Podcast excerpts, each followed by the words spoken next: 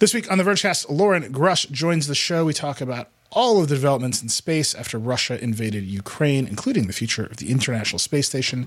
Then Andy Hawkins joins the show. We talk about Ford splitting into two divisions, one focused on EVs, whatever's going on with Rivian, and an electric boat. Finally, Dan Seifert joins. We preview next week's Apple event. That's all coming up on the Vergecast now. Support for today's show comes from Deloitte. What does the future look like? By melting business acumen and innovative technology, Deloitte can help you build the future only you can imagine. They can help engineer solutions for your business reality today and your vision for tomorrow to get you to a world where you don't just dream it, you build it. See how you can engineer advantage with Deloitte at deloitte.com slash us slash engineering advantage. You know how to book flights and hotels.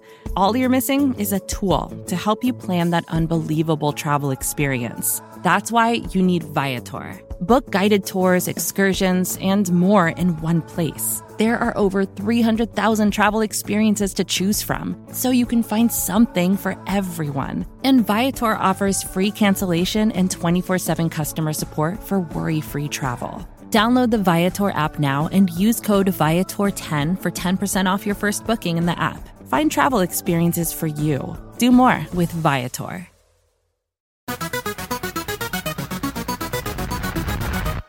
Hello, and welcome to the Vergecast, the flagship podcast of mid range Apple laptops. Ooh, It's a good one. I, I, I like that. They're the most, they're the biggest sellers. So, you know, you want to, They're the biggest sellers. Yeah, you want, you want to be We- the that's a big podca- audience. We, we're we're reaching a big audience here. What, what do you think has more listeners? The flagship podcast of like Ferraris, the flagship podcast of Toyota Camrys? I'm going to actually. Oh, the Ferrari. probably The Ferrari. it's got to be Ferrari. if you're out there and you have a Toyota Camry podcast, please reach out to me. I would love to talk to you. Um, I mean, oh, yeah. we could go talk about Camrys all day and how they are actually quite good. But we wow. won't. I always rent one. See, we're here. I don't own one. Okay. but So sorry. I'm here. Hold on. Hi, I'm Nilay. I'm your friend. Alex Cranz is here. Hello. Loren Grush is joining us after quite some time. Hey, Loren. Hello. Happy to be back. Uh, so we, we got a lot of stuff to talk about. There is uh, Loren is here. You might have guessed that means there's space news in this world. Uh, Andy Hawkins is going to join us later, talk about a bunch of car news. There's a lot of that going on. Then there's an Apple event next week, so Dan Seifert is going to come and we're going to preview the Apple event. But I need to say the thing Yeah. at the top of the show. This is an odd Vergecast. You'll notice Dieter Bohn is not here. And you will notice that in your feed is a whole other Vergecast with Dieter and Walt Mossberg. Our friend Dieter Bohn, my brother, my co-founder, has left The Verge. By the time you're listening to this, he'll be gone. We'll have walked him out. I'm very excited about this. He's going to load up all of his Palm phones and we're going to shove him out the door. Um, Dieter's going on to take a, a, a gig at Google. We're going to miss him. It's a huge opportunity. Uh, we're going to miss him terribly. I know all of you will miss him. I will certainly miss him. We have a whole other podcast with Walt talking about that, reminiscing. Walt roasted him a little bit. Some Verge friends, past and present, showed up and said some goodbyes. There's an Elvis impersonation. This is a real thing. There's an Elvis impersonation. I want to be in that podcast. it was, you know, it had it, it highs and lows. There were some tears. It was good. We're gonna miss Dieter uh, terribly, but the goodbye podcast is over there because Dieter is now Google executive. So I couldn't be like, We're going to be talking about him. Mr. Google, come preview the. Apple event. You know us. Disclosure's our brand. That'd be super weird. He'd be disclosing every other sentence. So we we just scooted that over there. And we're do the rest of this news. Vergecast is still ongoing. We have big ideas for the future. The the Verge isn't over. Um, I know that will disappoint some of you, but we're we were going to soldier on with our extremely popular website, uh, and hopefully Dieter can make RCS good. So that's the news. Go listen to the other podcasts. All of it's there. Dieter's there. He says goodbye, but we've got it. We've got news. We got news. We got news. So let's do some news. Loren, there's a, a war in Ukraine. Russia invaded Ukraine. We have we've got a lot of coverage on the site actually on a number of fronts. Uh, there's a big tech industry in Ukraine. Uh, the information space across social media is rapidly changing. But the most interesting aspects to all of this is uh, the United States and Russia collaborate in space. They cooperate in space, particularly with the ISS. And then there's a side story about Starlink, which I'm not really sure what it's come to, but it's super fascinating because obviously Starlink is satellite based internet. If Ukrainian infrastructure is under attack, this might be a way out of it. Let's start with Starlink, and then we should talk about this, the ISS and the Space Cooperation because I think that'll take longer. But let's start with Starlink. That story, we seem to have a handle on it, but we don't really know what's coming up. What's going on with Starlink? Sure. Well, I mean, Starlink, for one thing, just to be very, you know, upfront about it, is SpaceX's mega constellation that is currently in development, and they're hoping to send tens of thousands of satellites into low Earth orbit to beam broadband internet coverage down to the Earth. And uh, what I think is so fascinating about covering the invasion in Ukraine right now is I'm probably going to butcher his name, but Mikhailo Fedorov has been getting a, lot of uh, his way just by tweeting at people and asking for help. I believe he's in a bunker doing this, so he's getting help from you know, underground just by tweeting at people. And one of his requests was to Elon Musk to help use their SpaceX's Starlink system in Ukraine. And prior to that tweet, the service was not available in Ukraine. And then Elon said, okay, it's available. We'll send new terminals on route. I don't know if he actually said that part, but they asked for new terminals. And uh, yeah, he did say more terminals on route. And then um, they came. and there's a whole truckload of them, as Fedorov tweeted. And can I say my best with, part of that? Then the, yeah. the actual like Ukraine account just reply quote tweeted Elon and all it said was thanks with an X. Aww. Which is just like like an so all time brand tweet, but it's from like the nation of Ukraine. thanks. Thanks. It was very good. Um, yeah, and so I think what was great about this is, I mean, there was a really clear cut ask, and then Elon provided and answered, and then also to prove that the service is actually up and running in Ukraine, I spoke with an engineer who tweeted out his download speeds and upload speeds with his own Starlink dish. He actually didn't get one of the ones that they uh, shipped. He actually bought his on eBay a couple months ago. Oh, wow. And I love him because he's an engineer and he actually tinkered with his, he calls it his dishy, which I love. well, because the official name di- is dishy. dishy. Dishy McFlatface. yeah. so he just put his dishy outside his window after he received word from SpaceX support that the that his account should be working. And he said within 10 seconds he got a signal and you know recorded his speeds and put them on Twitter for us all to see. So were they good speeds?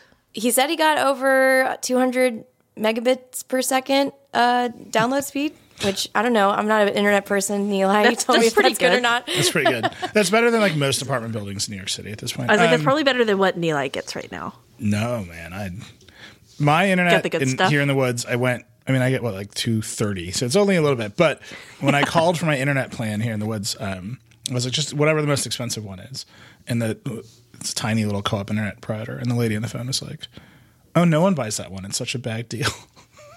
I was like, "Yeah, I, I need it. just like give it to me." Um, so, what's really interesting about that story? Uh, we saw the photo of the truck with a bunch of yes. Starlink boxes in it. You know, it's like hard to see how deep the truck is, and I kind of have a sense of how big the boxes are. It's the first gen dish. I can tell that much from the boxes. So they're pretty big boxes. So I'm counting like somewhere between like 30 and 50 dishes have arrived. Terminals. I mean, at least. I mean, I'm looking at this picture. Who knows how far that right? It's it's, it's, hard back, to you know. know. Yeah. Um, so even okay, even if you say 100, right? Like just like three times as many as we can see in that photo.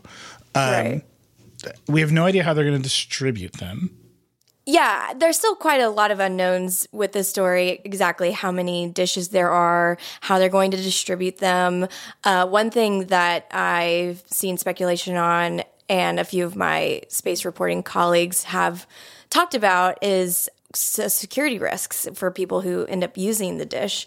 You know, there's been speculation that Russia will be able to target the signals of the Starlink dish and potentially use those people as targets for airstrikes or, you know, dropping bombs. And I think Elon actually tweeted something out cautioning people about that as well.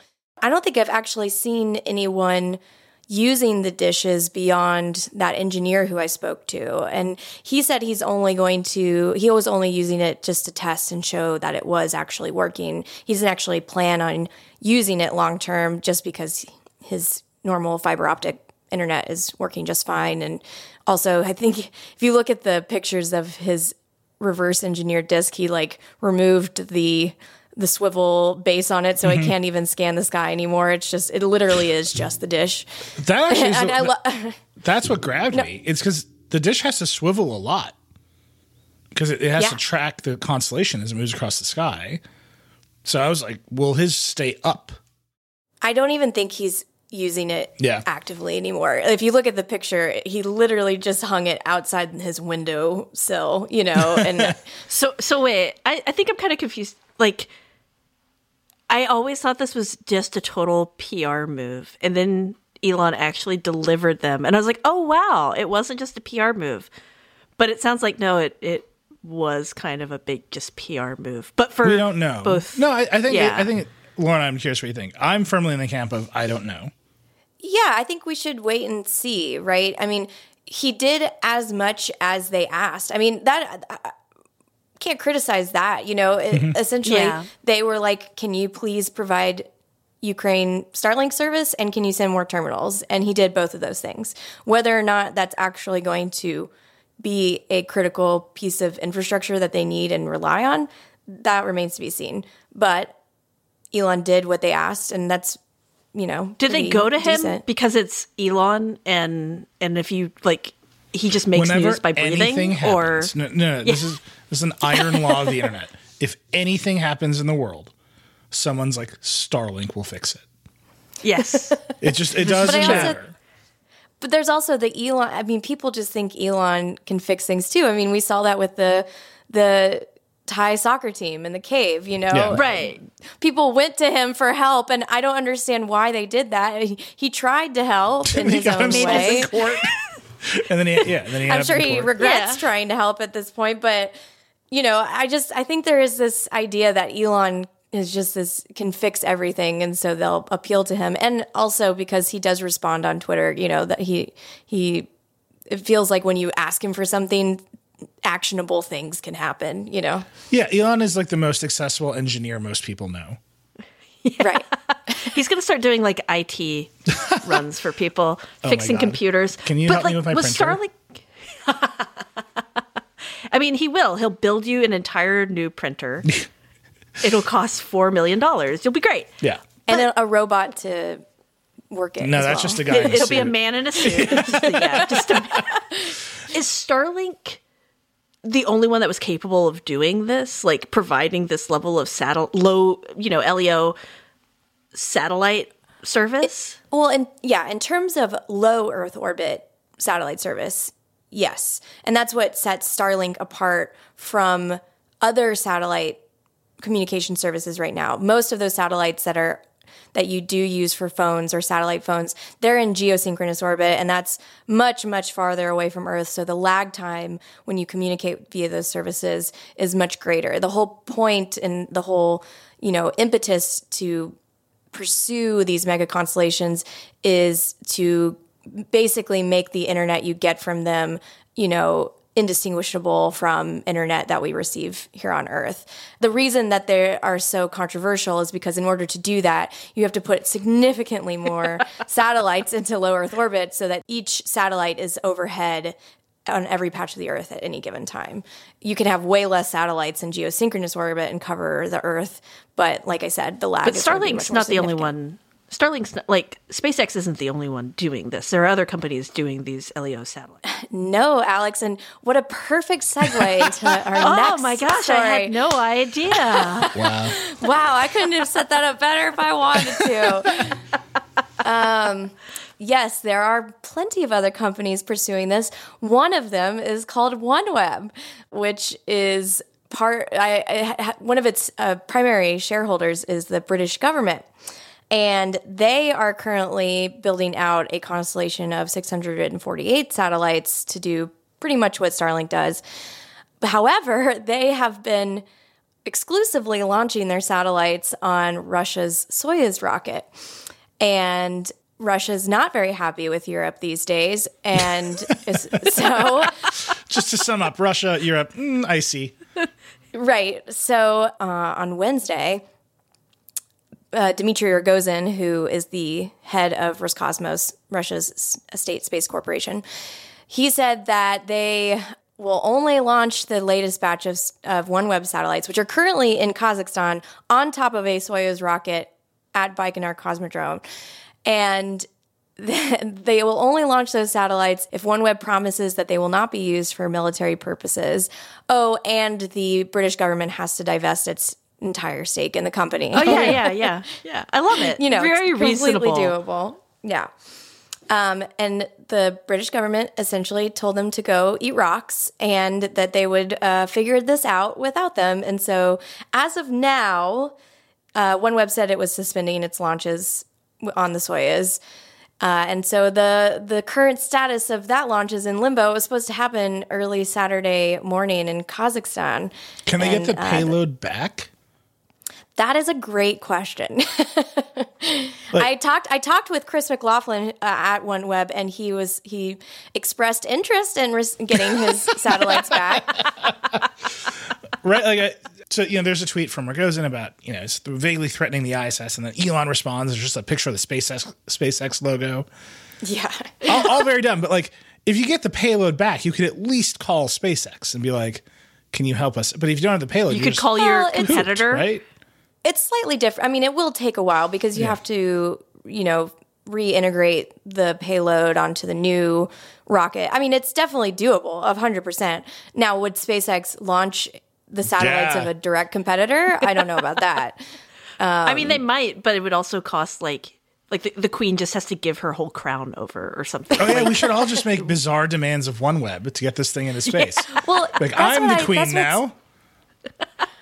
That's what's so Just crazy about this whole situation is like the threats that Rogozin is making. And Mary Beth and I were talking. He really does sound like a cartoon villain. One of the representatives from the UK was said, you know, we're going to figure this out. We're not going to. d- We're not going to divest. And uh, OneWeb, he goes, okay, I'll give you two days to think about it. Ooh, Is he does he have like a little mustache? Yeah. I just imagine. So let's talk, let's talk about this this particular character and his various threats. So Yes.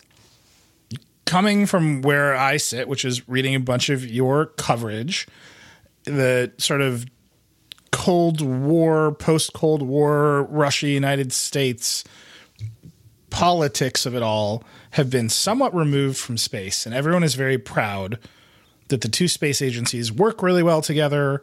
This is like the big symbolic partnership that's going to carry us through all the bad times. And then, um, if I, you know, eight year old me would be shocked to learn that some bad times came and our space agencies did not hold us together. And instead, it seems like the Russian space agency is fully aggro and making a, a lot of threats. Yeah, I think a lot of speculation and analysis I've seen, and I think I said something similar in an article, was that feels a lot like Dmitry Rogozin is doing his best to completely dismantle the progress that Roscosmos and Russia has made in their space partnerships.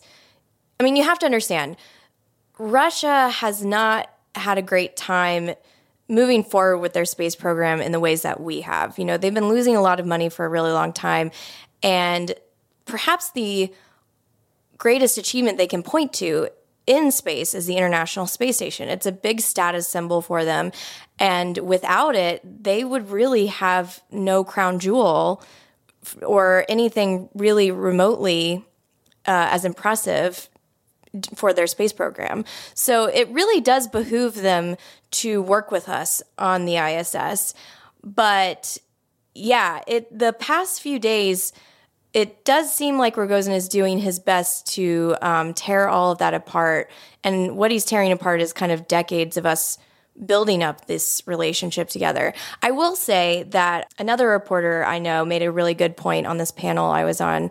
And he was saying that he actually thinks that Crimea was a big poison pill for us, which it was, and that since then, we have been distancing ourselves from Russia as best we can. And I mentioned this in one of the stories, but we were in a very different position when Crimea took place because we relied on Russia after the space shuttle uh, retired in order to get our astronauts to and from the International Space Station. We had no other way to get people to space. And so we really had to work with them because otherwise we would have no human spaceflight program. Now that SpaceX's Crew Dragon is taking people regularly to and from the International Space Station, we don't have to rely on them as much anymore. That said, we cannot operate the International Space Station without them. I mean, I'm sure it's possible if push comes to shove, but the way it is designed now, they are fully in control of all the propulsion on the space station. So if we have to boost the orbit of it or get out of the way of space debris, that all comes from the Russian side of things. Of course, we take care of other stuff. We do all of the electrical generation. We have our own life support systems, but it is a symbiotic relationship on the ISS. So they can't work without us, but we can't work without them. However, we are in a better position to distance ourselves from Russia than we were, say, back in 2014. Let me ask you a deeply frustrating and very stupid question. Yes. When Elon tweets the SpaceX logo at the Russian guy who's threatening that they will just let the ISS deorbit. Can SpaceX actually do fix it? Can they go and do the propulsion work that is being threatened to take away? I will never say that they can't do something because yeah. they surprise me quite frequently with what they can do and pull together. And there has been a lot of online talk about this. For instance, and it's not just SpaceX that could help either. Um, another company Northrop Grumman launches their Cygnus cargo uh, spacecraft to the International Space Station, just like SpaceX launches its Crew Dragon. And actually, there's a Cygnus on the ISS right now, and it's going to test a new orbit boosting capability, just like the Russian Progress spacecraft does. That's not a long term solution, though. So, but it is. It does show that it might be possible, and there has been a lot of talk given all of Rogozin's threats and everything that's been going on, that NASA should put together a contingency plan in case the relationship deteriorates further. And that might look like SpaceX Crew Dragon capsules or Cygnus capsules, capsules boosting the space. What's station. happening on like the ISS right now? Like, is it business as usual? Are there cosmonauts up there, like awkwardly having dinner? every night? There are two cosmonauts up there. That is like the question I've always wanted to answer. You know, I bet they just don't talk about it, but I would love to wait, be wait, a fly on the wall. Hold on. What's the current staffing? It's two cosmonauts and oh, there's four NASA astronauts, two cosmonauts, and a German astronaut from the uh, European Space Agency. Oh boy! And I'm sure they're all being oh very professional, but you, you gotta imagine it's very awkward at the moment just yeah. the most awkward mealtime situation. Well, and I think things are going to be particularly interesting uh, in the coming weeks because one of those NASA astronauts, uh, I believe it's at the end of the month, will be coming home with two with the two cosmonauts on a Russian Soyuz rocket, and there are no plans to deviate from that. so they'll be going at the moment. to Russia, uh, to Kazakhstan. Yeah. Okay. But I mean, that's still, I gotta take one little step back and just think about like Cold War. We wouldn't even like look at them. The Apollo Soyuz mission was like a huge, huge deal because they actually like worked together. And mm-hmm. even during this crisis, there's still like that measure of peace, which is like, I don't know, that's for me, that's very like nice. Like that, that was the whole point of the space program was like, we can we can rise above this stuff. And now we've got like an astronaut who's like yeah all right. I need a ride. I'll, I'll hitch a ride with these guys. And i'm like that's weird well, i think nice. honestly alex i think you've highlighted one of the biggest strengths of space travel is yeah. uh, you know a great tool for diplomacy. And that's actually what i was talking on that panel about. It was about space diplomacy which i thought was really appropriately timed. But yeah it's such a great tool for bringing countries together to work on a very lofty goal that you absolutely must put your politics aside in order to make it successful sometimes because it it just relies on logic and engineering and science and being very professional. That's what makes the International Space Station such a a wonderful and great investment is that it can kind of rise above these terrible, you know, earthly problems. I think what everyone's curious about though is this seems to be one of the worst clashes we've had in recent memory. And we're all kind of scared that the ISS might not survive. And I think what's sad about that too is we the Biden administration announced its intention to extend the ISS to 2030 but that requires opting in from the Russian side of things. And right now, they're only committed through 2024. So it's very possible that we might see a an early end to the space station, and that's really sad because because 2024 has always sounded so far away. It's right here, and it's right around the corner. you know. Um. So that the, the ISS at least exists, and you know the the plan to extend it may or may not come into fruition but it exists and there's people on it. We got to take care of them. That seems like it can tr- certainly continue to transcend uh, politics and conflict. Stuff that isn't real yet seems like it's getting delayed and, and set aside, right? Like this European rover is not happening. There's other stuff that's not happening now. Yes. And I just want to iterate because I know a lot of people are very scared about the ISS right now that NASA and Russia are continuing to operate just normally when it comes to ISS operations. Everything is fine. At least that's what both sides are saying. So even though Rogozin is making these really wild tweets, for now everyone is safe. Everything's operating normally. Yeah, you but wanted yes, another it, space guy to tweet like a maniac. You got one, and here we are. I don't think I ever wanted that. one was enough. um, well, actually, it's it's been a lot. There, are, the the space guys like to tweet. Um, That's going to be on your like tombstone. Yeah, they like to tweet. Here lies Loren, killed by space guys on Twitter. Uh, no, we were talking about the rover and the rocket yes, engines. Yes. That's what we're talking about. Yeah, yeah. So basically, and and OneWeb is also a good uh, thing about that. Basically, anything that hasn't gone up or is currently, you know, in space, and that uh, that's even true. Some scientific instruments are being turned off, uh, you know, in space that are non essential. But yes, anything that was going to launch or is on its way is definitely suffering right now. For instance, uh, Russia announced that it was suspending all launches of its rocket from Europe's primary spaceport in French Guiana, South America. They had a couple of upcoming launches scheduled there, but they Roscosmos pulled out all of its personnel from the area, and those launches are uh, indefinitely delayed. Uh, they Russia and the European Space Agency were working on a joint rover to Mars called the Rosalind Franklin rover, part of the ExoMars mission. That was supposed to launch this year, and that's definitely not happening according to uh, ESA. And the problem with that is we can only launch Mars rovers every two ish years because oh that's when Earth and Mars are closest on their orbits. So not launching this year means we have to wait till 2024 at the earliest. And then, yes, the latest See, and that was all because of that was all because of what's happening in because of sanctions. Yeah, they said because of the sanctions in the wider context, that's this launch is unlikely to happen this year. Um, but yes, then what was this latest some, stuff? Sorry, what? Oh no, I was saying what was this latest stuff though? Well, that's what I was saying. Uh, you, this whole week, I have woken up at six a.m. every morning with the thought what new tweet is going to dictate my life today?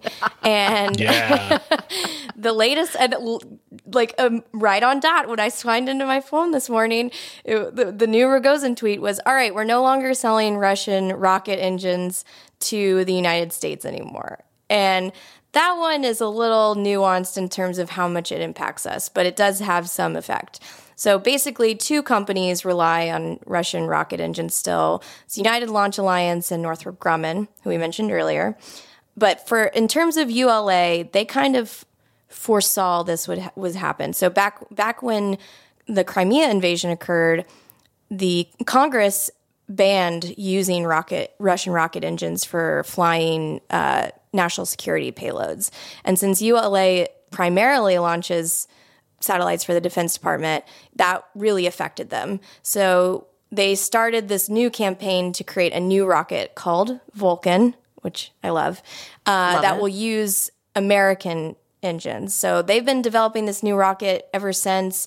It's supposed to de- debut uh, this year. We'll see. They picked um, Blue Origin to make their engines. Their engines are a little late by about four years. Uh, But- Prime delivery has been getting slower. Right? It's been a real problem. But foreseeing that tensions between Russia and the US would get complicated, ULA accelerated the their purchase of the RD-180, which is the rocket engine that you, they are used for their workhorse rocket, the Atlas V. So they say they have a stockpile of those engines handy to support missions of the Atlas V through 2025. So they don't need they don't need don't no need- more engines. They don't need, I mean, do they need like support for those engines? Like, do they have their own tech support apparatus? Are they going to get Elon in there? Like, He'll just do think- anything. I don't just only think do anyone's engineer. go there. Yeah. the only engineer I know, I'm sorry.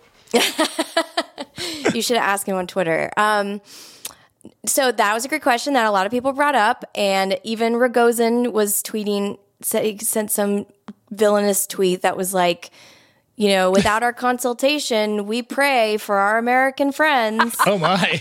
Wow. I'm not joking. I'm Things not like- joking. He says this stuff. There's a series of booby traps and diabolical puzzles buried inside this rocket engine. Um, wow. But Tory Bruno, the CEO of ULA, great name. uh, has Want to say another great, great, name. Great, very earnest. When we talk about a space guy on Twitter, very great Twitter presence. Just want to put that out there. Uh, we'll always reply to my DMs.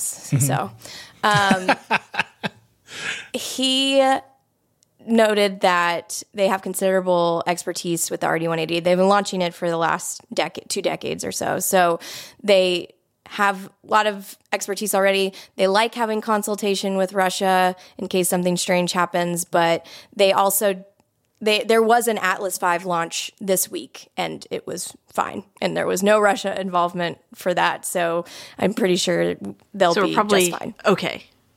Yes. Okay, that's good. And so, and then hopefully the goal is that Vulcan will start flying soon. According to Tory, the flight ready uh, Blue Origin engines are at the Blue Origin factory. They're supposed to launch this year. Put We'll him on see. that prime truck. Get them Yeah. over there.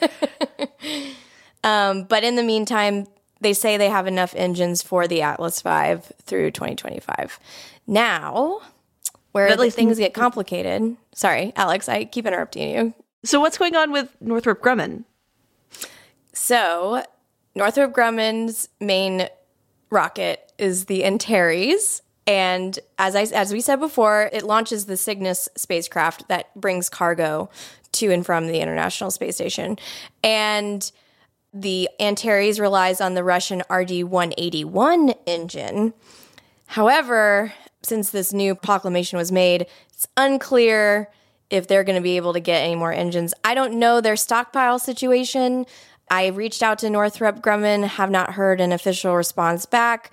I also reached out to NASA. They've been pretty silent. I completely get it though. They're in a really tough spot, but the Antares is contracted by NASA to resupply the International Space Station. So I think what's crazy about this whole situation is that, you know, Rogozin seems like he's trying to tear apart all of these partnerships, but what really he's doing is just highlighting how critical SpaceX is to our entire launch ecosystem. You know, they're a fully American made company and, you know, with all these other people suffering, SpaceX is Just rocking. relatively immune from Yeah. any Russian threats. And I think that's why they, you know, Russia has been so hostile towards them is because they realize that, you know, SpaceX has this this power that they don't have. So uh, we need to wrap this up. This has been great, but let me ask you one kind of big picture question then. SpaceX came out of this idea that we would have a commercial crew program and there'd be lots of private space companies in the United States. That has waxed and waned through various different administrations, but it's still the strategy, right? We're going to have mm-hmm. lots of private spaceflight companies in the United States. Okay, well, here we are. It's SpaceX. And the other companies are kind of like intertwined with the existing, like national champion space approach, or they need the Russian engines. Is is that strategy working, or is it just like we're just waiting for Blue Origin to catch up, or we're waiting for ULA to make its own? Like, that's the piece of this that seems really odd to me. Like that was the strategy. Lots of American spaceflight companies, but it seems like in this moment, it turns out we got one.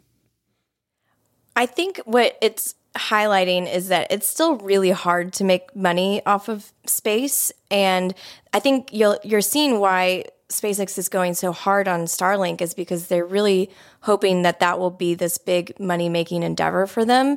But otherwise, you know, that's why it's also required a lot of upstart capital from these billionaires to start these companies is because you just need a lot of upfront cash in order to get started and then once you're in business it still remains to be seen if you're making this cash windfall from simply launching rockets.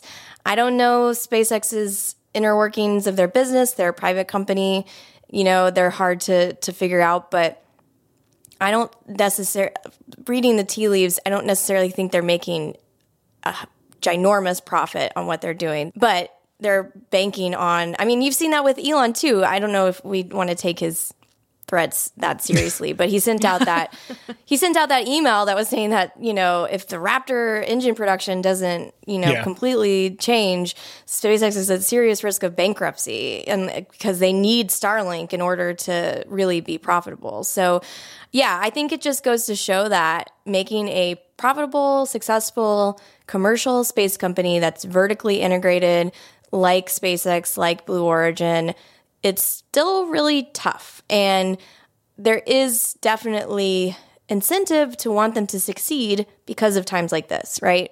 There is a lot of um, desire to have full US companies because they are not touched by these issues. But at the same time, like I said earlier, I think collaboration and partnerships are very valuable to space. So I'm not trying to knock that, but as we are seeing, there is value to being a completely American company in a time like this. Yeah, you just I think it, this is one of the rare moments, hopefully extremely rare moments, where that snaps into focus, as opposed to the other thing, which is like collaboration, diplomacy in space will keep us all right. Like you rarely see the kind of like the big lens turn and like the next picture comes into focus. That's mm-hmm. a bad metaphor. Um, but I think you know what I meant. Okay, Loren, you've got to go uh, see more crazy tweets. I believe there was just another one. No, I'm, just, I'm just openly threatening you now. Right when we're recording. Don't do that. uh, but Loren, thank you so much. You're going to be on it. This is, I think, a heart, the heart of some of our Ukraine coverage is what, what's going to happen in space. So thank you so much for being on the case. Yeah, definitely. All right, we're going to take a break. Andy Hawkins is going to come back. We're going to talk about Elon again because there's a lot of car news. Just the way this is going. We'll be right back. This episode is brought to you by Shopify. Forget the frustration of picking commerce platforms when you switch your business to Shopify, the global commerce platform that supercharges your selling wherever you sell. With Shopify, you'll harness the same intuitive features, trusted apps, and powerful analytics used by the world's leading brands. Sign up today for your $1 per month trial period at shopify.com slash tech, all lowercase. That's shopify.com slash tech. When you need mealtime inspiration, it's worth shopping Kroger, where you'll find over 30,000 mouthwatering choices that excite your inner foodie. And no matter what tasty choice you make, you'll enjoy our everyday low prices, plus extra ways to save, like digital coupons worth over $600 each week. You can also save up to $1 off per gallon at the pump with fuel points. More savings and more inspiring flavors make shopping Kroger worth it every time. Kroger, fresh for everyone. Fuel restrictions apply. Okay, we're back. Andy Hawkins is here. Hey, man. Hello. Andy, for those of you who don't know him, is our transportation editor. And like I promised before the break, we got some Elon news to talk about. welcome. welcome. Uh, one of my favorite fights at The Verge, which we haven't had in a while, but when we were first setting up the transportation desk, one of the arguments was is this a desk or is this just science? Because Elon launches rockets, which are technically transportation. And so, where does Elon belong? And then we are like, we're being stupid. Like, there's cars and there's. it was a very Verge conversation. Um, it was fun. We'll get to Elon in a second. Let's start with Ford. Big news in Ford world. They are. You know how I feel about org charts. I do a whole podcast about org charts. Uh, they're beautiful. They're, Ford Ford CEO Jim Farley reorganizing the company. Andy, explain what's going on. Yeah, they're essentially splitting the company into two separate entities. One that is going to be called Ford Model E, and that's focused on electric vehicles and software. Um, and sort of going to be like their startup innovation hub within the company. And then there's Ford Blue, which is the everything else, all the stuff that makes the company money, basically. Okay, so, can I stop you right there? Go ahead. There's a lot to talk about there. That naming scheme is the obvious result of like two VPs each not getting their way. Right? I mean, if you're like the electric side is called Model E, the immediate natural thing to call the gas side is Model T, the most famous car Ford has ever made. I know there's a lot of Ford Taurus stands out there. The Model T out right, like one of the most. So you have the E and the T, but the, uh, but then I think you'd be insulting all the gas people right? I, I don't Model G. I, I don't think that Ford wanted to like go that far back in time in its naming conventions. Okay, so then, they then they're like, okay, this is called Ford Blue. Yes.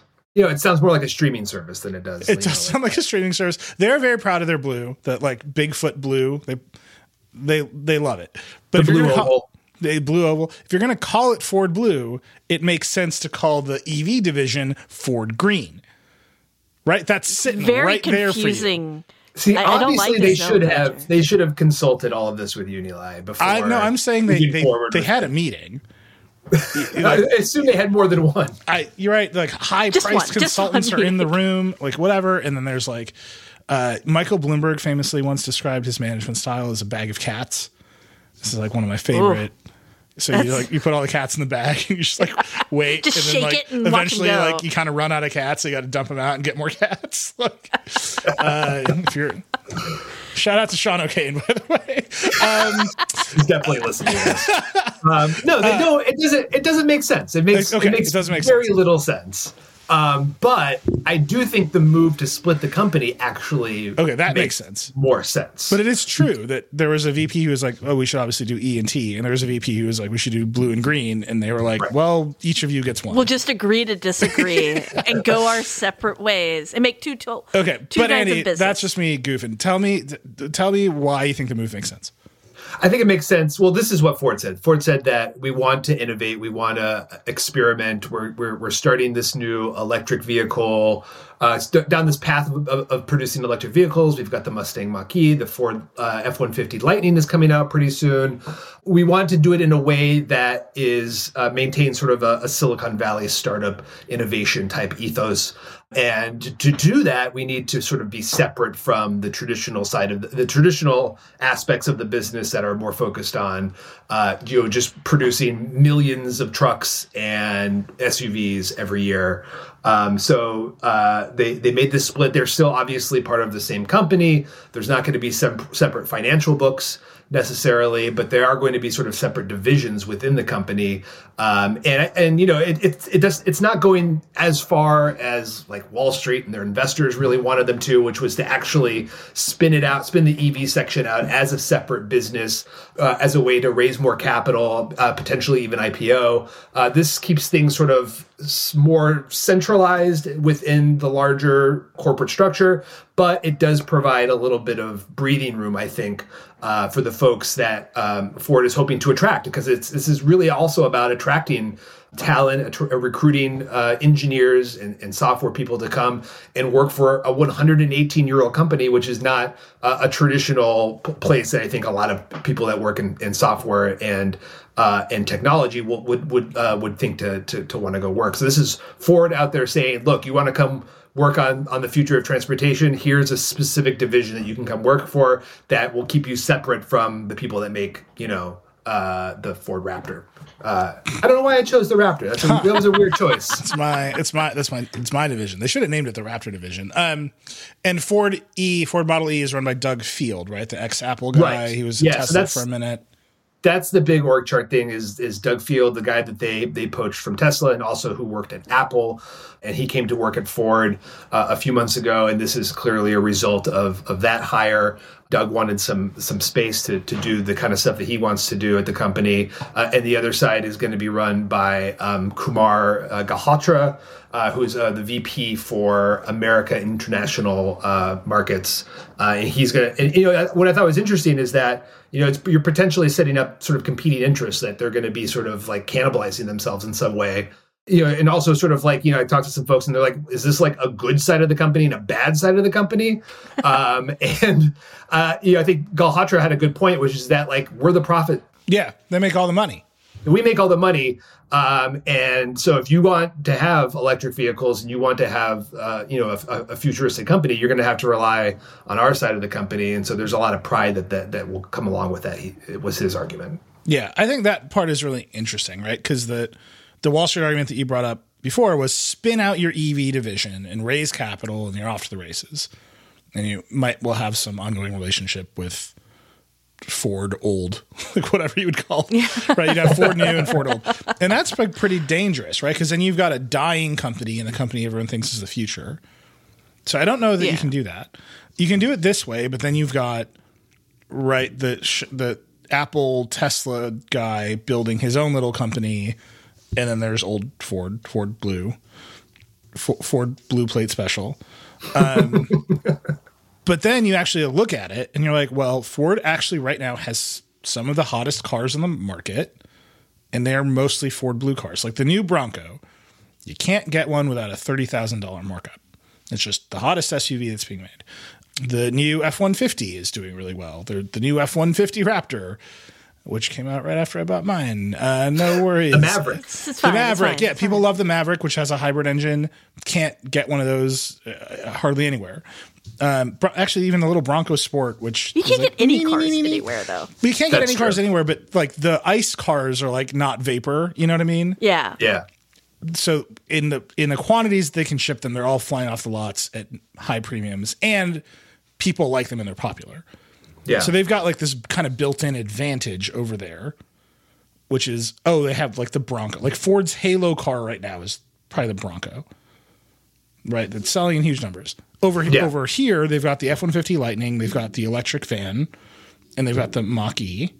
Also Halo cars. I don't think people are like that electric van is sick, but the Mach E people seem to really like. But then they've also got all the software. And that's the part that Right, because when Jim Farley, the CEO of Ford, was on Decoder, he's like, the whole point here is we make an electric F 150. I have the economy of scale of running the F 150 business in like seat belts and seat motors and the wiper stock. Like, I just get those. We just like have them, they're in a box. We're not overthinking it and we don't have to reinvent the wheel every time, which is a very pointed dig at Tesla, right? Yeah. So, like, that's the split I'm wondering. Is like, are they going to diverge on like user interface? Are they going to diverge on software? Will the gas cars get all the improvements over here? How divergent are the plans? The way that they talked about it, they had like you know a press conference and they had like an investor press conference, and so they, have they've, they've actually um, I think spoken a lot about this. And some of the things that they're saying toward what you're what you're asking is that you know, there's going to be a lot of synergies. There's going to be a lot of shared technologies. For example, um, Ford's new advanced driver assist system, which is called Blue Cruise. There's that blue again, uh, which is a, a hands-free system similar to uh, GM's Super Cruise. Not an autonomous system, still need to pay attention to the road, all that kind of stuff.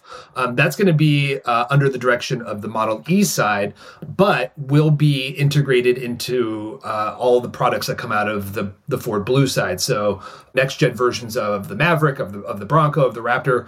Once that uh, software is complete, once that project is complete, those products will will stand to benefit from the software development that goes on on the Model E side. Um, so they're not going to be completely siloed off from each other. I don't think there's going to be a lot of shared technologies. Um, they still work for the same company. They're not being spun off as a separate thing. Um, so I, I think it's sort of Ford's way of trying to have you know the best of all possible worlds here they're trying to have this like incubator tech incubator within the company that they have set up that for the large part is in the in the business of making and selling internal combustion engine vehicles at, at the moment Yeah, but it sounds like they they didn't create an incubator. It sounds like they I mean, they created fundamentally two different like companies and they're like, "Don't worry, this one's going to trickle down to this one." And this one And is this not one's at pay all for the other committed. one? Yeah, this one's going to pay for the other one and is also not committed to going electric. Like it's it's still going to Yeah. go do gas cuz the gas makes money. And it's like it kind of sounds like they split the baby a little rather than just being like it feels like there there isn't like a big plan for the future of the company besides we're going to do two different businesses it'll work out No, wait, no, there is a plan. You don't want to talk about a streaming service? There is. Oh, a yeah. Oh, plan. Oh, yeah. It's a big plan. It's called Oh, Ford no. Plus. Ford and Plus, it baby. costs Fifteen ninety nine a month, or it's bundled with your Verizon service. if you want to watch jim farley and his his buddies talk about you know no Oh, they're they're hype uh, about it. stream stream the you know stream, watch watch them play elden ring you know you can They're you built can for That would be subscribe amazing. today. Actually, I'm gonna I'm gonna pitch that to them. I'm trying to get him on Decoder to explain this org chart to me, but maybe that's the actual pitch. Like It's- you and I are, are just gonna play Among Us while you try to explain your org chart to me. I, I think there's a lot of que- there's definitely a lot of questions. There's a lot of morale questions. Is like is the Ford Blue side like is there like a ticking clock on the whole thing? Like is the idea because Ford has not come out and said uh, unlike GM that we're going to be completely electric by X target date. You know, if GM said we're going to be carbon neutral, no more gas cars by 2040, uh, Ford has not made that similar commitment. There you know so they're um, giving themselves some wiggle room it seems like. Um, but there is a sense that like the ford blue side that like that's the dinosaur side you know like literally Yeah. running on like dinosaur sludge. And it, there's a ticking clock associated with it. Eventually that's going to be something that's get, that gets phased out. Um, and they've talked about you know trying to reduce the costs even like by three billion dollars on that side of the business and funneling those savings into the Mo- Model E side because you know, surprise, surprise, that's not the side that's generating any, re- you know, any real revenue at this point. I mean, obviously they're selling uh, Mustangs, but not in you know the same the same margins that they that they are with the F series. like half the team half of ford is going to go down into like the blue mines and be mining the, blue money mines. And the other the other half of this team is just going to be like up in the cl- up in the very green clouds like enjoying themselves probably having seltzer water and like just having a They're, great they're time gonna like have like the Silicon Valley experience, you know. yeah they're gonna have like the they're gonna have their ping pong tables and stuff where There's these other be guys the, are the like flannel, the flannel wearing side, and like the the you know the puffy vest side.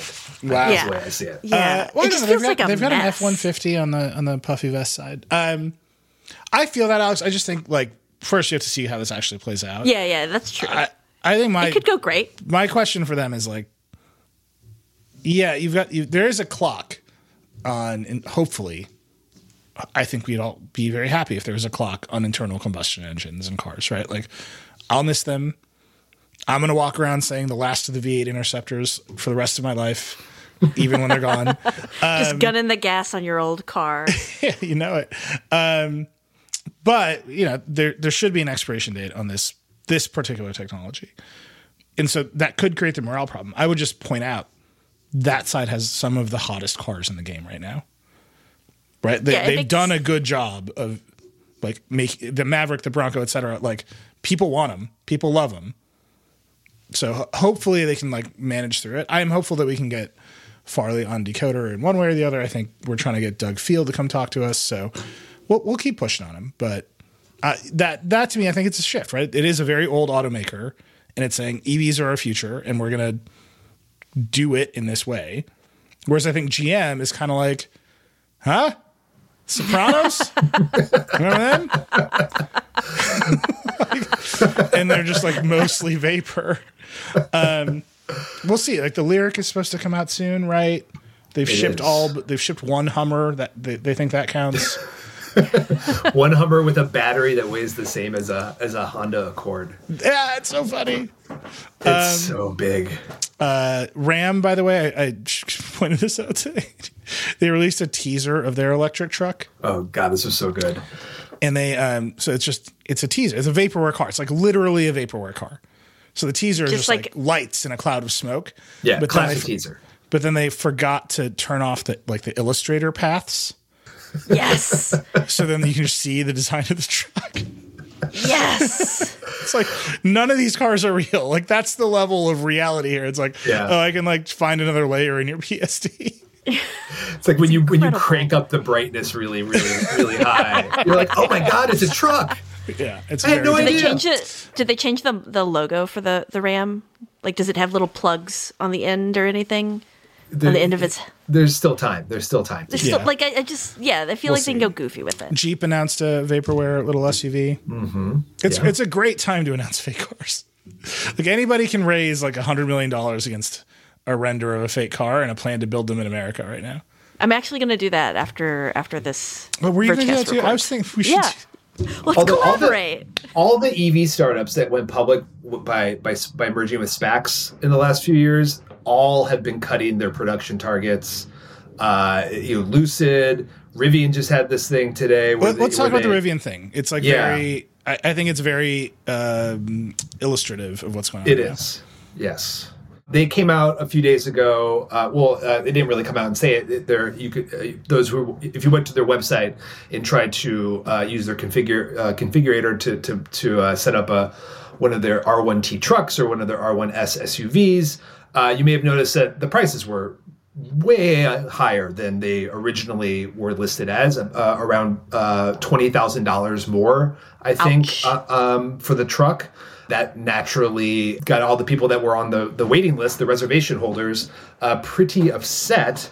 Uh, and uh, there was a couple days of people griping on on various forums and uh, talking about, well, should we cancel our reservations? This is, you know, uh, this is getting to be a ridiculously expensive uh, kind of thing. That People you know, were the- upset because Rivian employees had also gotten their cars, right? Like they'd already received their cars. that, yes, that that and it is seemed like the price. Yes, hike That- and that's typically how it's done. You know, the first the first units uh, of a of a brand new uh, assembly line typically go to the um, to the executives and then the employees and you know sort of special uh, special uh, um, uh, folk and then you know then the rest of us get our cars. You know, sort of further on down the line. Uh, but yeah, then today, which I, I was actually pretty legitimately shocked by this. The the CEO of, of the company uh, put out a statement that was, you know, like very apologetic about about how this was all received, and saying that they were essentially going to walk back this this price increase, this huge price price increase, and honor the original prices that people um, were expecting to pay when they uh, originally put in their their reservations uh, for for these, which are you know, Rivian. One of the biggest IPOs of last year, uh, in- incredibly uh, hotly anticipated uh, EV company to you know with backing from Ford and from Amazon, expected to be a pretty huge player down the line. Uh, I think they, they definitely um, had to uh, eat crow a little bit on this one. Well, it I their was- stock, right? Like the yeah, stock their just, stock took a took a big hit on the news as well. Um, so now there's like you know there's also rumors about there are they going to need to do another equity raise? You know, like this is a company that has billions of dollars uh, in the bank. Are they looking for like a subscription model? Are they going to be like making you subscribe Oh, to it's coming. some part of it? Rivian Well, so- Plus coming in 2024? Oh my God! See, that's that Ford investment coming through. Um, so Rivian is like 12 years old. They've they've shipped maybe a thousand cars. The last I looked, it was like 500. So I'm just Yeah, it's a couple hundred. Yeah. Yeah. Um, maybe it's 2,000 now. I will give them the benefit of the doubt. That's how many Well, cars. they're they're reporting their earnings next week, so we'll definitely get an updated figure on that. Yeah, but the line from this letter, this apology letter, RJ Scaringe, the CEO of Rivian. I think this is the danger for all these cars right now, especially the vaporware cars. You can put a deposit on like five cars right now for hundred bucks, for thousand bucks. Like it's nuts, right? Like you can just like Yeah. wander the web, like play buying cars. And, like, and they're all refundable for the most part. They're, they're refundable too. Yeah, it's great. It's like- it's it's an EV casino. It would be great if it was more like a casino, right? Like if there was a secondary market, especially because those cars are so hard to get. Let's do it. There, if you're a blockchain developer, make me car pre-order NFT casino. I'm oh sorry I said that. That is an idea that destroys the American economy. I have So to. no, hang, I have to hang up. Now. I can't. I um, can't be in this call. anyway, anymore. but so this line is just really interesting. We f- his apologies, and he says we failed to appreciate how you viewed your configuration as price locked, and we wrongly assumed that the announced dual motor and standard battery pack would provide configurations at price points similar to your original configuration. So he's saying you gave us thousand dollars. We didn't know that you thought that was price locked. You just we just assumed we took a grand. and then when we rejiggered our pricing, we thought the fact that there would be a lesser configuration at the same price point would satisfy you. Yes, that always works. Okay. The, and he was like, this was the logic, and we broke your trust review. And then he apologizes, and he's going to honor the pricing. That's the right thing to do. I think that that is just the kind of brain you have when you have no product, but tons of interest. Right? And you're like, people want this thing.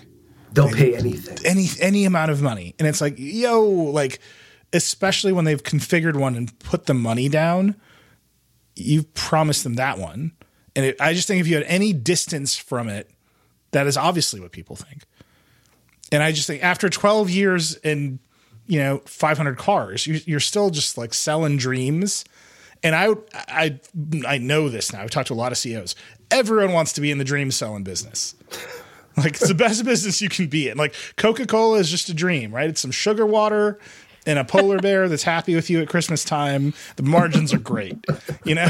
like once you're like, I'm, I've got to ship you atoms, and the product has to run and the software has to crash. Yeah, it's a way. You can see why they're kind of like crouched instead of uh, uh, shipping. They thought people cars. would just be okay with paying for a truck and also a Honda Civic on top of it, but not actually get the Honda Civic. like It's not. that's I mean, so it much is money, way over and they're like, "Yeah, it'll be fine. It'll be fine." You I think get it's also can't like have your kitchen. You know, they've been around for 12 years, but this is like they only just went into production. You know, it's been 12 years of design work and fundraising and uh, investor work and, and hiring, and now finally, after you know over a decade of all of that, they're finally in production. They're finally delivering.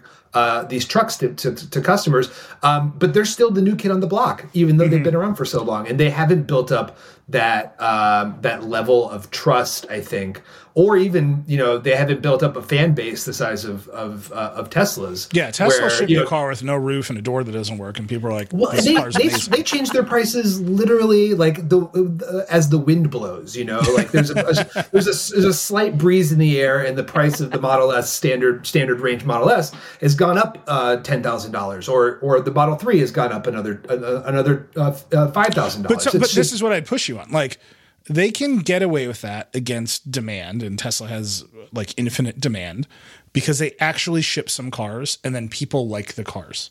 yes. So yes, the, that's, the that loop, was the, the that was what I was is trying to get. At. closed, right? Exactly, exactly. And they've and they've been doing that for a number of years now. Rivian does not have that luxury. They've only just started this process. The real people haven't even really gotten their trucks yet. Maybe a few have, but it's gone to mostly employees.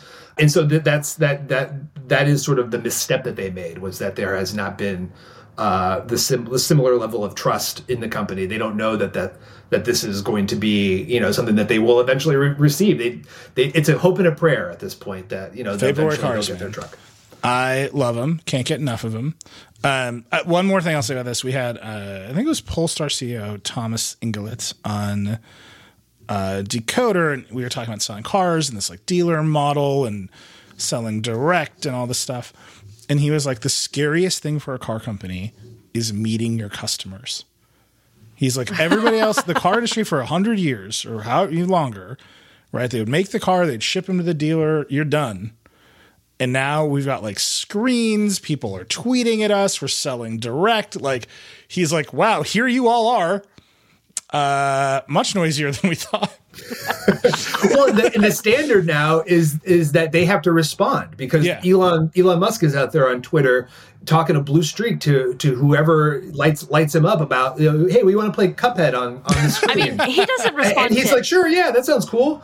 Uh, so that's like the standard now. Like, and everyone's like, why isn't the CEO of Polestar responding to my tweets? You know, Yeah. like it sets like a very unreasonable level of expectations. I think for Yeah. customer interaction uh, and feedback. And yeah, obviously the dealers have served as like the middleman between the OEMs and the customer base for such a long time. But now you got all these new brands that are DTC. They're they're selling you know uh, directly to the, their their customers. They have to come up with something somewhat similar. It doesn't have to be the exact same as being a shit poster on Twitter. Uh, uh, but they It's the do future have for all of us, Andy. If you're not shit Yeah. posting three times a day, I'm sorry, you're not going to make it in business. Uh, let's talk about this electric boat, and then we should uh, Oh, yeah. bring on The Dan to Arc One. Apple. Yeah. does it weigh more or less than the Hummer battery? Way uh, well, that's a good question, but it definitely the the battery is three times the size of a Tesla Model Y battery, which is I was shocked by. I was like, wouldn't that sink the boat? And the guy's like, no, no, it's actually weight is good. Weight is good mm-hmm. for a boat because it um, it, it provides stability, and you can like mm-hmm. for water sports, you can create a wake behind you that people can wakeboard on. And I was like, if you say so, I gotta don't- say, weight is good for a boat are some deeply famous last words. Uh, didn't the- wasn't the, the captain of the Titanic? Didn't he say something about Yeah, that? he was like, I love a No, heavy you don't boat. need. No safety features are necessary. Haven't you heard that old sea shanty? I love a heavy boat. It's, uh, it went viral on so TikTok. hot right Really, now. really popular. Yeah. so hot right now. Can I just read this investor list? The invest this is a perfect investor yeah. list.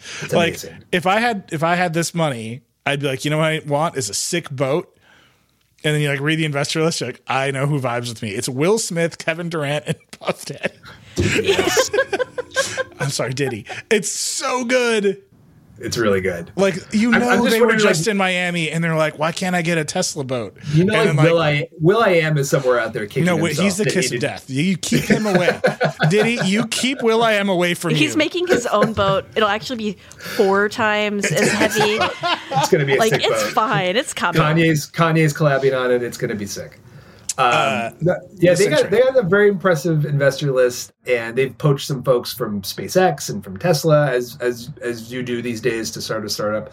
Uh, you know, my question was that like elect- electricity and water doesn't really mix very well, but they sure do. You know, everything's contained and protected, and uh, and it's really they have a pre-production model. They plan on starting to go into production this spring with uh, deliveries this summer. Um, but yeah, so all again, the photos of it are, are, are real. It's not like these aren't Yes. That- well, renders. it's the one I boat won't is- see exists. some Yes. layers if I click on it, highlight it. One be boat. I just, fine. I'm sorry. Every time I look at this, I'm like just imagining, like w- it ha- obviously in Miami, but right. Will Yeah. Smith and 100%. Kevin Durant and Diddy are like, why isn't there the Tesla of boats? And then that just Yeah. got around like the VC world, and the the guy was like, I'm doing it, and they're like, thirty million dollars, no questions asked. Done. Build me my boat. This is what you gotta you gotta know when opportunity is right. Like, why are we trying to do a car company, Eli? We could be doing a boat company. You gotta get some rival rappers and basketball players. I was talking to the CEO and he had a, like a really he, he was talking to me about like boat life and he was like, yeah, you got to like you either like you fill up at the at the dock, which is like you know incredibly marked up gas, or you have to like tr- you know cart like all these like cans of gas. You know, from a gas station to to the dock and fill up your boat like one can at a time. And I was just like, geez, that sounds like that sounds rough for people who own boats. I, No, that is I have definitely new some- sympathy for boat owners. You That's know? some real infomercial. How you fill your boat with gas? Like, oh, I hate Black it. and white. the guys and you can buy this on boat fire. have solved that problem in various other You're in black and white, spilling gas all over yourself as you're trying to fill up your yacht. Uh, I got to get a ride in the Arc One. One of my favorite Verge videos of all time is um, a defense contractor once invite. I have no idea why they thought this was a good idea.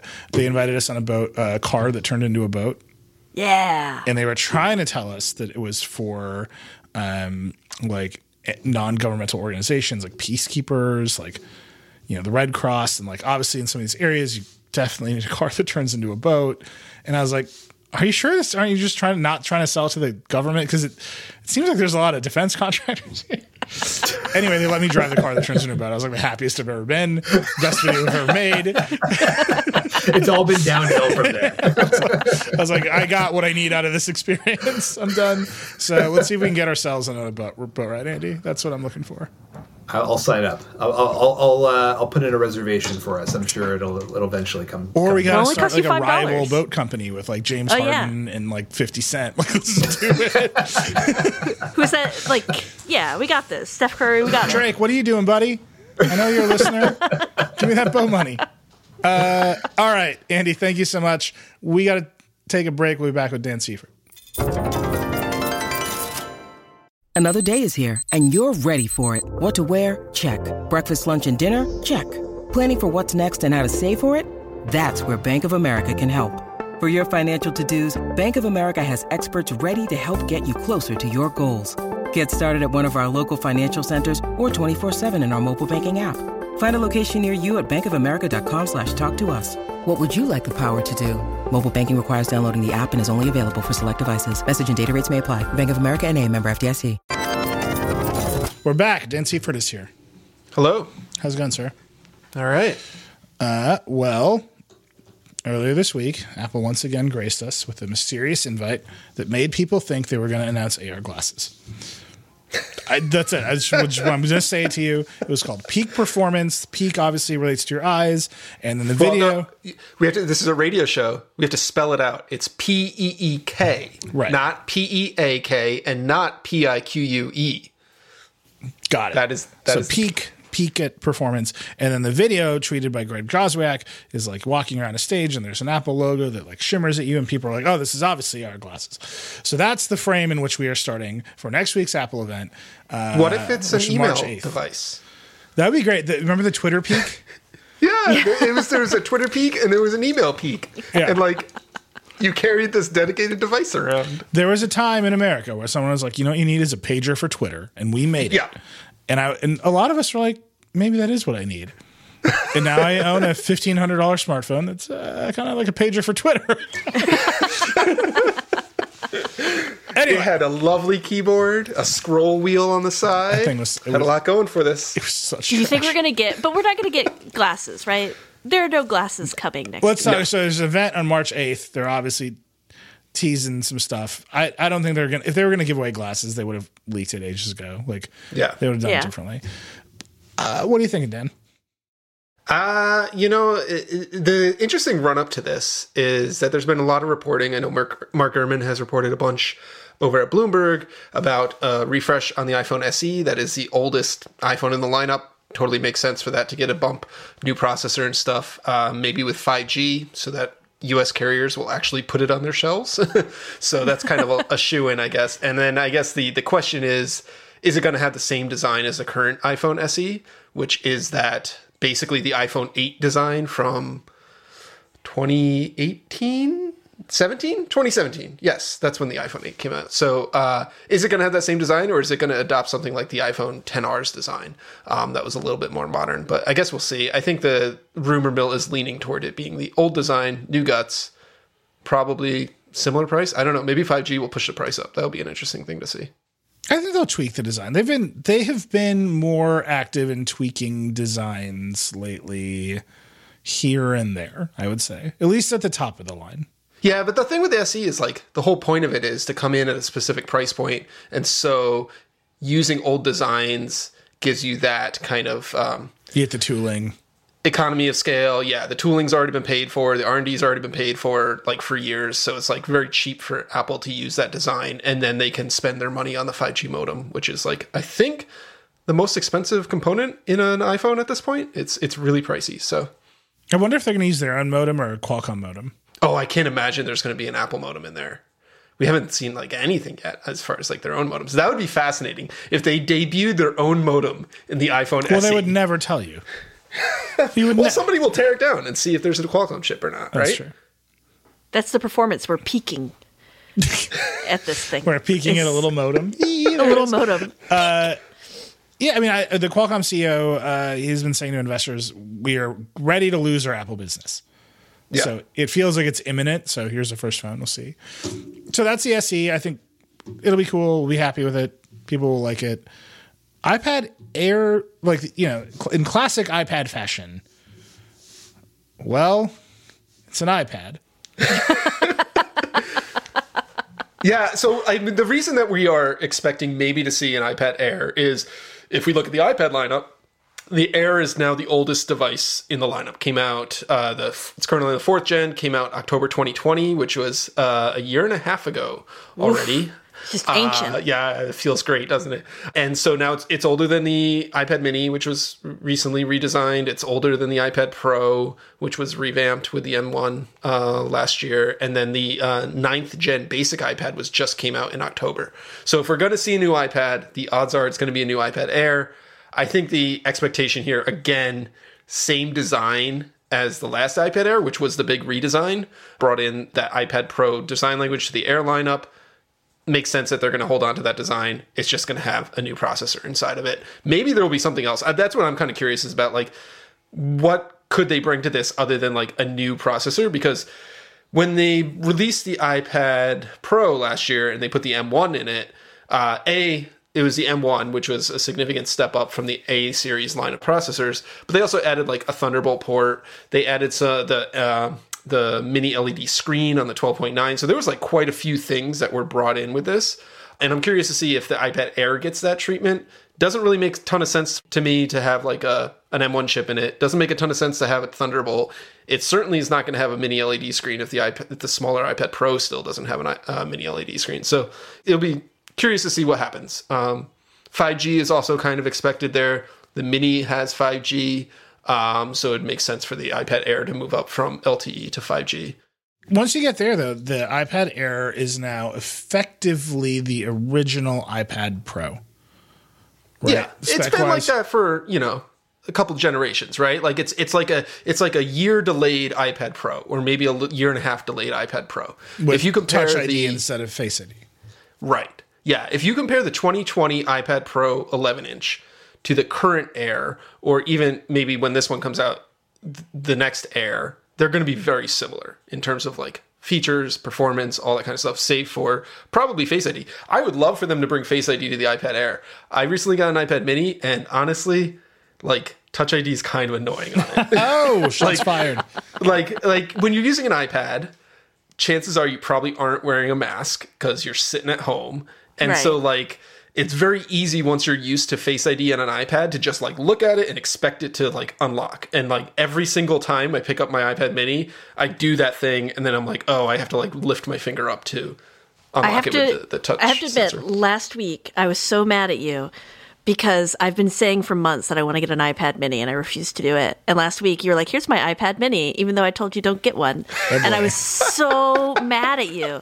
And I was like, Never "I'm going to take go buying buy." advice from me. I'm just the, immediately- the head of our product reviews program. I was immediately gonna go buy a new iPad mini. I was like, I'm just gonna like, I don't know how this is vengeance against Dan to go spend money at Micro Center on an iPad, but have it it is. get ya.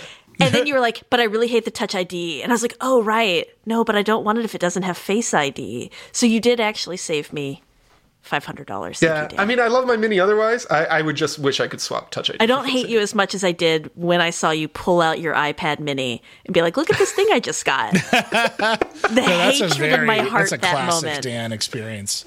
I just bought another gadget for no reason. Here it is. Um, you know, I just realized I don't even know where my iPad Pro is. I was just thinking, I, was, I have no idea where this thing. It's like somewhere in this house. We use one iPad uh, a hundred times a day. Max's low end entry level iPad plays Bluey at her three times a day. It's a I- great I- product. They could just sell that thing as a, an appliance. If you don't know, Bluey is an Australian kid show about uh, dogs who play pretend. It's excellent, actually, very funny. Uh, the discourse around Bluey is insane. You should read that too. Uh, There's but a lot of discourse. there's a lot of Bluey discourse in the world. There's a good housekeeping article that's like, I don't want my kids to think I'm going to play pretend with them. it's like we're over the Bluey is guys. ruined. me. Anyhow, uh, but like that's what we use an iPad for. It just like plays video at our daughter. I use an iPad all the time, Okay. but like I've gone on this journey over the past, I don't know, since 20, 2018, I guess, four years. My started in 2018. I got the 12.9 inch iPad. I'm like, this is going to replace my laptop. I'm going to do it. I'm going to shoehorn this into my life. And that lasted for like a year and a half. And then I stopped commuting and really had no reason for a cellular connected iPad anymore, uh, because we all know why.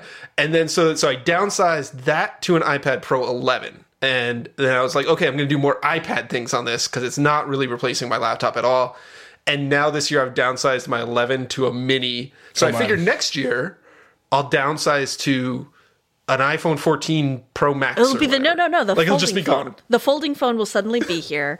It'll just be willed into existence Oh by my your need to like move to a new form factor. It'll be Yeah, fine. that's what we are. That's all we're searching for. We are at a moment in our lives together as a group, as a family, as a culture, where we're like, okay, we did rectangles. What's next? right? You want to talk about the vibe shift? The vibe shift is going to be when we go to squares. I'm putting it out. Yeah. It's it's Okay. coming. I'm I'm here for it. There have been some Square smartphones. The Bring second, them back. I'm just telling, rectangles are done. I'm calling it. How- Kanye uh, West style. I'm just saying out loud. They'll Believe never me, be done unless as long as what TikTok about a square device with a keypad and a jog wheel, and all it does is check your email? bring the Twitter Peek back. It'd be amazing if Tim Cook came out tomorrow and he's like, you know what, we've um, it's difficult times in the world. We really uh, this device just tweets. Just tweets. Uh, very good. Okay, so then we're also that's the iPad Air, which uh, I would say that qualifies as conversation about the future of the iPad Air. Why not? Um, uh, then we're expecting maybe a bunch of Macs, right? And this is like I think where it gets really wild. Yeah. because Yeah. we're expecting the bump to M2. Mm-hmm. We are, you know, if you just look at where they're at, if you if you get an M1 chip, then all the things with an M1 chip should get an M2 chip, right? Like, so that's Mm-hmm. the original Mac Mini M1. That's the Air M1. That's the 13 inch Pro that has an M1. Are we expecting Yeah. all to get an M2? My theory is that we are not going to see M2 devices this, next week, uh, partially because there's been so few supply chain leaks. Like there were some leaks months ago about a redesigned Air, but they've like really dried up and they have not come around much. So I think I think if anything next week they might announce the M2 chip and not put it in any devices and then devices will come out later in the year with the M2 chip or we'll finally see the Mac Mini get the option for an M1 Pro slash M1 Pro uh, M1 Max chip. Because right now the Mac Mini you can only get with the standard M1 chip, but the Pro and the Max chips are available in the the newer MacBook Pros that came out last year. So maybe we'll see that like they'll be like, okay, we didn't have to redesign the Mini because there's so much space in here, and we just jammed a faster chip in it if you want it.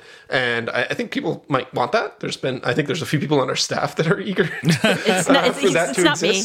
It's not me.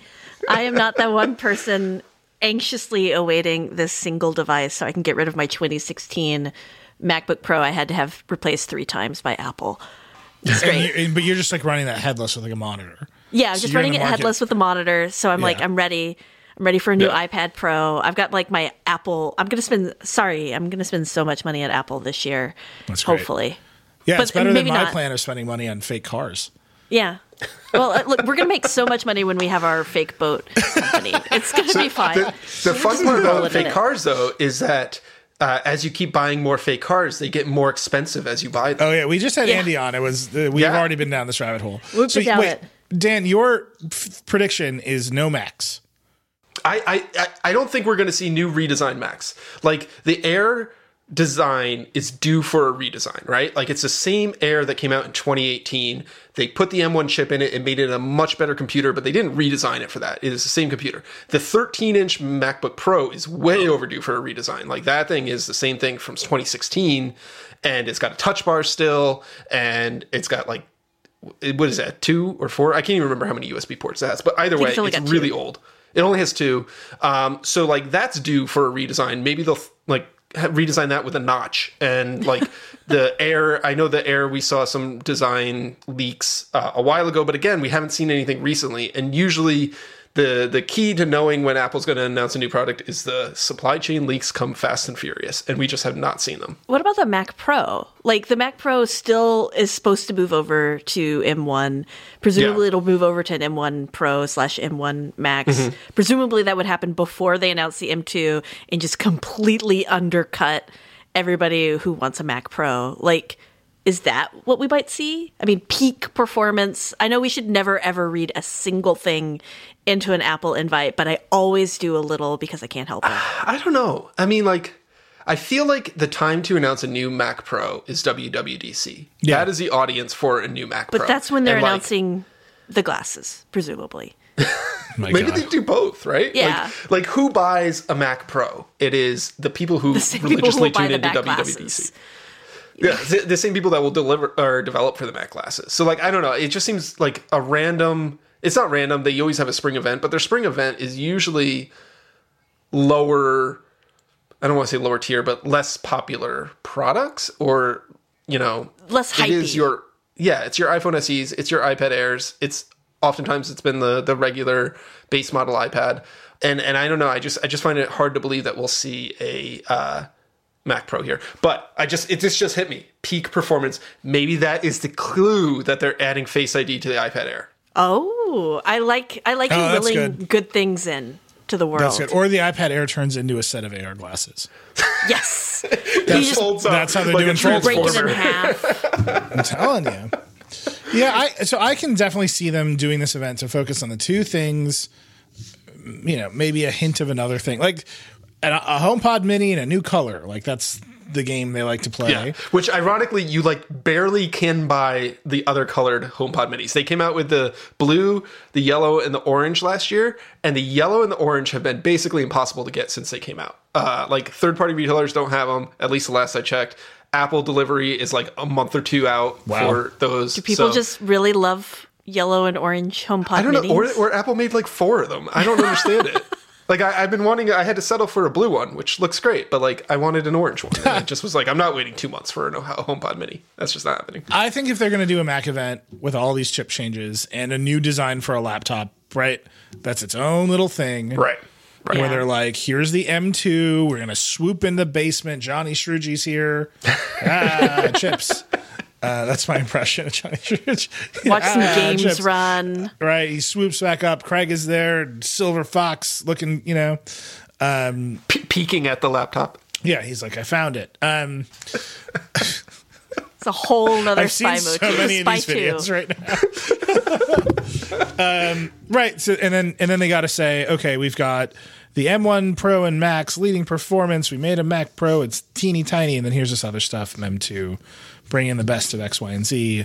Here's three or more developers that we coerced to the point of a gun to port their apps over. Like that's what that looks like, right? Yeah. That's just it's either it's either a standalone event or it's WWDC to me. Like I don't know, it just it, it doesn't seem like the cards are lining up for that for this event. And, yeah, I'm happy to be wrong. I'm happy to be surprised. I would love to be surprised at an I am Apple not event. happy. Just I am not happy because you know what that means? That means me saying, quick, someone, we have to write about a brand new AR glasses or something. That's the game, Alex. go right now. That's just go, like go, go. That's how they keep In the you on their toes. I here's what I will say about the glasses. I have no inside info on this. I'm just thinking as practically as I can. They all of these products, God bless them, are boring as hell. Right? it's another tablet, another tone, another MacBook. We've seen the designs. We know about aluminum. Like they can do a video introduction of these products Yeah. and Yeah. they will capture the attention they need to, and we will write about them. And they will ship us review units, and that is how we've been doing it for two years in this pandemic. When they do glasses, they cannot do this shit on video. They have to bring people together. They have to have members of the press put on the glasses. Because Some otherwise you poor have app just like developer at the point of the gun has to be like, "Remember how I've been circling the stage with my Lego bricks and IKEA couches and iPad for two years? Now the IKEA couch is right in front of you. See how real? Like you have to have that moment to do glasses, which I think pushes it out way into the, the towards the end of the year, assuming all goes well with uh, what I have started to call the panty. I mean, I mean, that's assuming they announce these this year, right? Like again, there have been no hardware leaks. Like, like there's been a lot of great reporting. We have just not Mr. seen Mr. any Alex components. Heath is certainly well, done they're a lot of building them reporting. in the Yeah. basement actually. No, like they have probably a, a They've fourth. been down at Johnny this is, this is, Sturgis. this is Ah, the bringing chips. the bringing of uh, manufacturing back to the U.S. Yes, It's just like They are hand building the AR glasses in the because they will sell basement five of, of them because they will be Infinite fifty Loop. thousand dollars a piece. Well, right, I'm just saying that might be where they're at. But even when they announced them, like they were able to keep, they are able to keep their newest of the new products secret because they don't have to spin up the supply chain. Right. They announce the things, they say it's Right. coming in a month, and then like they then they can do that. Like this is much more like the glasses are new. They will be able to keep them mostly secret. They don't have to play like you can't keep an iPhone secret because Apple has to be like so. We need one billion aluminum cases for the iPhone. Like, do you have them? You should start making them, right? And then like those companies are now public companies. So they're like full of employees. They have to like report their earnings. Like that's just the system of this because the iPhone is so big. The glasses they got to make like twenty to announce them and show them to people, and then they can spin all that up, and they can you know they got months to work it out. What what are the accessories for the glasses? Like, are they just like are they spec like the spec case, but you put them on your glasses to protect it when you run into people? no, that so uh, um, uh, Heath's latest reporting suggests uh, that they're actually full on VR glasses with inside out tracking and cameras, so you can do pass through. Because no one Got has it. sol- no one has really solved the optics problem of AR yet. Right. So you're just gonna do a VR headset with low latency video pass through and overlays. This sounds just- insane. I was like, this sounds. This sounds so un-Apple. Like I just I'm just like fascinated by it. Well, and- there's like a and, very popular TikTok video right now of a woman driving her car wearing an Oculus Quest 2 with like the pass through on, and her son's being like, she's doing it. And then she immediately wrecks her car. say, that's not safe. I'm sorry. do that. That is, the, I is there a way to set TikTok to only show me that video? Can I like single serve app? Like I've seen it. Imagine next time I imagine see tuning it, your algorithm that tight that you only saw that video. Here's what you time. need. I only want to see VR uh, car crash. yeah. But like, yeah, I the pass through is if that happens, that's going to be a bummer. Just because it's not That's real. where they're, V- that's where they're VR. going. That's yeah, what, but I mean, it's like that's the less reporting. physically impossible to make the. But I'm saying, what, whatever they announce, they have to have people there in person yes, because they yes. will ca- they will get mm-hmm. no magic if they're like it's a headset because everyone will know if if we're watching that on a video stream, everyone's like. Wow, wow, wow, what's the field of view? Like we'll just like destroy the magic of the thing, like That instantly. was that was a preview of our live vlog when they announced it. "Rah, rah, rah, What's the field of view? That's already in my brain. It's like struggling to come out. yeah, that's my prediction. The glasses have to be in What is, what's the pupillary distance? Yes. oh my god. I'm so sorry. This is who I am. Um, I feel like if they do announce glasses at some point, they are going. Well, are they going to do like a developer kit for Yes. like to get developers on board and stuff like that? So that means that is a six month lead time, right? They announce it six months later, they'll ship it. In the meantime, we'll have this like really busted developer kit that's like an iPhone taped together with AirPods that you strap to your face. You think that's going to be the developer kit? I mean, that was the Mac Mini. like- uh, uh, ARM developer kit was literally we shoved an iPad chip into an old Mac Mini. Here you go, and yes, we have to take it back from you when we're done. I feel like the NDA you have to sign for the AR Apple development kit is going to be so strict. No, I disagree. I think they're going to go. They, they, they want people to be gonna go like, "This is the future of it all." Yeah, I mean, it'll be strict in the sense that they're if you drive the car, if you make your mom drive your car with it, like Tim Cook will come and arrest you himself. I think there's gonna be some rules, but I think they're gonna want people to be like, "This is so rad!" Like they are trying to initiate a new market that so far only has Meta in it, um, right. and like we'll see. I just think all I was getting at is, however they do it, it's got to be their first big in-person event. Yeah, right? Like that makes most the sense. stars of Apple TV Plus have to be wandering the spaceship with this headset on their face. like, here's Reese Witherspoon, Oprah. Have you ever looked at a building with the name of the building printed on the building? Now you can. It'll cost five thousand dollars. Like Oh, they could bring in like all the Apple TV stars, like Well, Jennifer we're gonna Aniston see we're gonna see and- Big This is Bird what they're gonna do. wearing the AR headset. I'm Like, telling you, if gonna great. companies can get Tom Brady to be like Bitcoin when Apple does its AR glasses and they run a TV service, like that Jon Hamm ad is like just the beginning. like it's gonna be everybody.